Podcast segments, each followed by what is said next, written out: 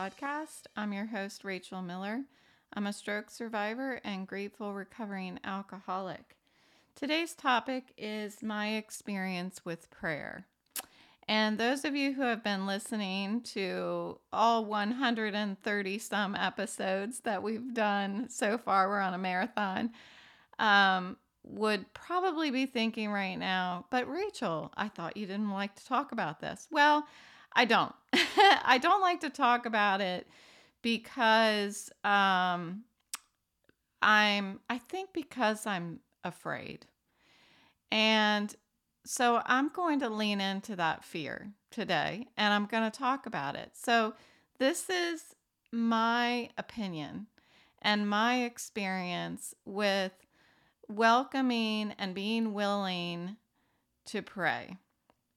Um, so it's true that when I started putting more effort into my prayers and physically getting on my knees um, before bed, beside my bed, that I began to fully embrace the idea of thy will be done, not mine. Before that, I just was kind of saying whatever I was told to say in the program. I was I was really taking any suggestions that were given to me because I wanted to stay sober. Um, so if that meant that I needed to say the Lord's Prayer, I said the Lord's Prayer. If I needed to say the Serenity Prayer, then I said the Serenity Prayer. If I needed to talk to my sponsor or listen to my sponsor talk about uh, her experience with God and church and all that stuff, then I listened to it. It was all about just willingness. Um, I didn't even need to have a solid understanding of God um, in order for me to start embracing this idea of thy will be done, not mine. I don't, I still don't have a solid understanding of God. And that's the thing about my program is that I can believe whatever I want to believe and it doesn't matter what anybody else thinks. But it's taken me a long, long time to get past the it doesn't matter what anybody else thinks part. Um, and although I contin- continue to not be confident in my understanding of my God, I do have a solid understanding of my higher power. And for me, these are two different things. Um, just to reiterate, I've talked about it in the past. My understanding of my higher power or my concept of higher power to me is a combination of everything outside of me. It's it's people who have passed, it's in my life, it's uh nature, it's my sobriety program, it's you all. You all have become a part of my higher power because my higher power is whatever gives me strength outside of myself. So that includes my concept of God. And I have enough evidence that going from a place of doubt about God and religion to acting as if, which is what I told I'm allowed to do in my sobriety program. I can act as if, which means I don't know what I'm doing, I'm just doing, you know? I don't know who I'm praying to, but I'm just praying. And so going from a place of doubt and confusion and lack of confidence um, about this concept of God to acting as if invited more gratitude, acceptance, and hope into my life. I have evidence of that. I used to be ashamed of saying the word God, and I'll tell you why. So, um, one of the reasons why I have strayed away from talking about this topic in the podcast is because my family members exist on one end of the spectrum to the other on their views of religion. I have always found myself to be somewhere in the middle with a desire to have a relationship with a God of my understanding, but unfortunately being ashamed of that and being embarrassed. So I haven't wanted to talk about it because I don't want my family to feel bad, you know. But it's important, I think, that I come clean here because it's a big part of my program. And I feel that I am starting to have enough self acceptance to talk about it. So that's that's a win for me today. So my experience with this getting on my knees thing. So I would sit in these sobriety meetings and people would talk about getting on their knees. I got on my knees and I prayed, you know, and I'm like, mm, I'm not doing that. I because I was embarrassed. I was afraid somebody was going to walk in the room when I'm on my knees, you know, like it's something to be shameful of. Like um somebody would think I'm crazy. That's that's what I had learned. That was learned uh, that that that that's something that I that I began to fear. And one day I was sitting in a sobriety meeting and I was sitting with my sponsor, uh, my newer sponsor, who also so far both of my sponsors have both have had a very strong relationship with their concept of God, and um, and I just haven't. Um, so I'm sitting with her in a meeting and I think somebody said something about getting on their knees before bed. And I leaned over to her and I said, You know, I hear people say that all the time, but I really am kind of embarrassed to do that. And she, you know, she's she's so down to earth. I just love her. And after talking, I thought, you know, I have done this act as if thing for the first I guess it was probably four, three years of sobriety, something like that at that point. I said, why don't I just try it? Why don't I act as if um, it's going to work? Act as if getting on my knees before bed and praying is going to work. And so that's what I did. I started that night. I started getting on my knees before bed. And it started with me shutting the door to my bedroom, having all the lights off, and really quietly doing it really quickly and quietly getting on my knees and and expressing my gratitude for being sober. That's what that's how it started. And I and I got it done with really quick just in case one of my kids came in and they're like, "Mom, what are you doing? Did you drop something? Are you looking for something?" cuz I was embarrassed. Um that's how it started. And I do it every day. I still do it every day. I think there's one one in a once in a blue moon will I uh forget to do it because I'm so freaking tired or something like that. Um but even then if I get in bed and it's like chilly, I'm not to get right sometimes I have get back out of bed and do it, but sometimes I'll just snuggle under my covers and I'll just do it in my head.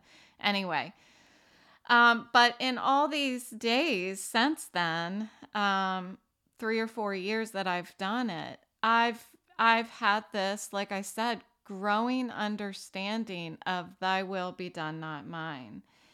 And the fact that I'm willing to talk about it is quite a sentiment as to how much I've grown spiritually, not religiously, I say spiritually because I've gained, um, again, the self acceptance, the self respect, and the self love to not be as fearful of what other people think of me. Um, I actually, my daughter one night did walk in, this was recently. she did walk in and I was on my knees praying. And I just kind of looked up at her like, hey. of course, she didn't say anything. I don't think she did.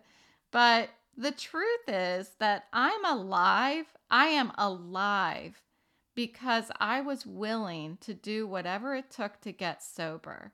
I was willing to act as if.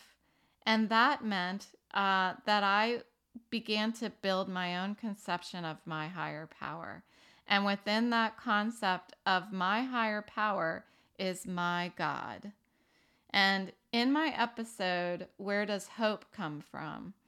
I questioned if hope grows inside of us or if it's something that's given to us, that's handed to us from from uh, our fellows, you know, or our higher power.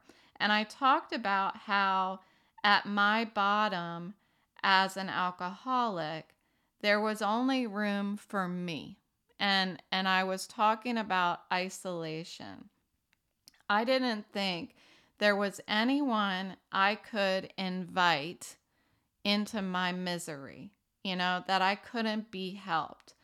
I talked about how, depending on the day and depending on how bad my head symptoms are in my stroke recovery, um, my hope for any sort of recovery or progress sinks into my gut.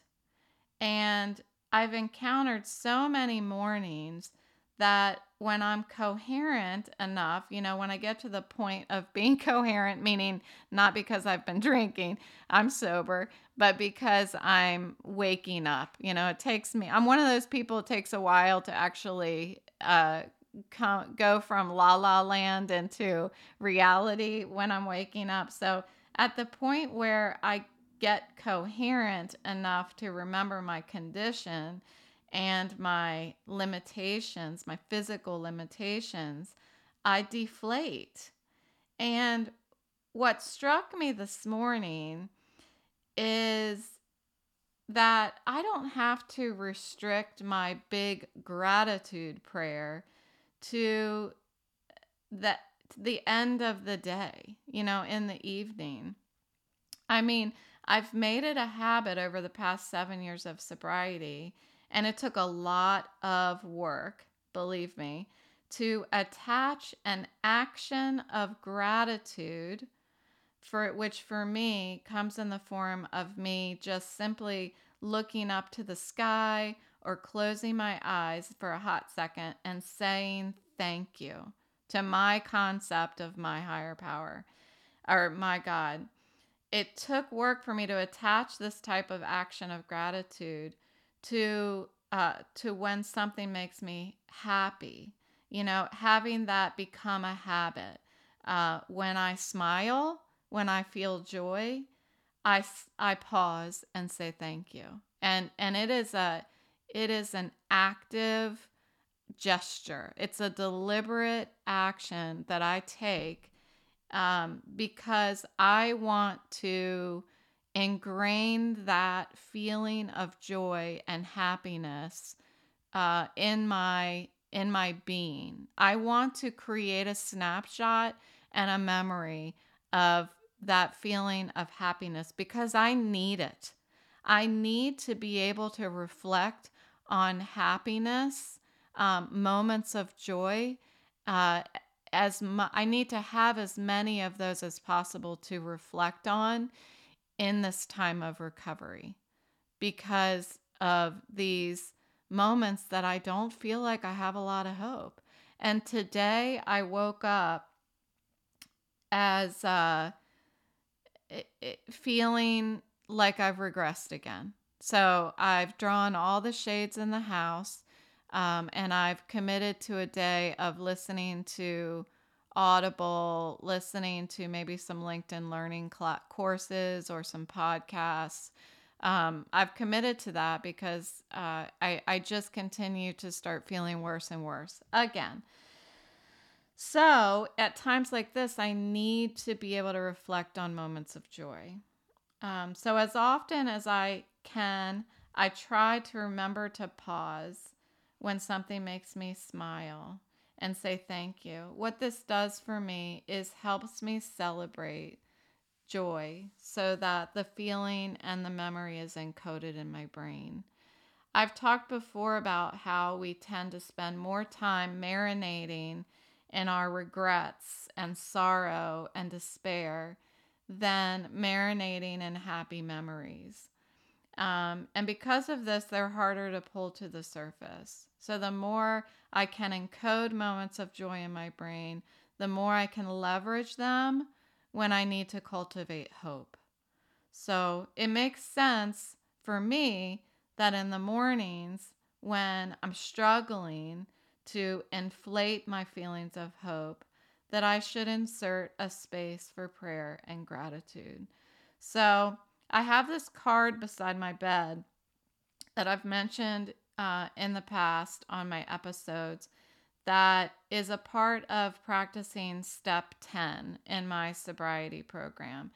It's uh, it's before I go to bed taking personal inventory and when I'm wrong promptly admit it. So this uh, this card talks about um, where was I selfish, dishonest, self-seeking, where was I afraid? And and taking time to really think about that. Think if I owe an amends to anybody and where can I be of service to others? Well, the card also includes a morning prayer as well.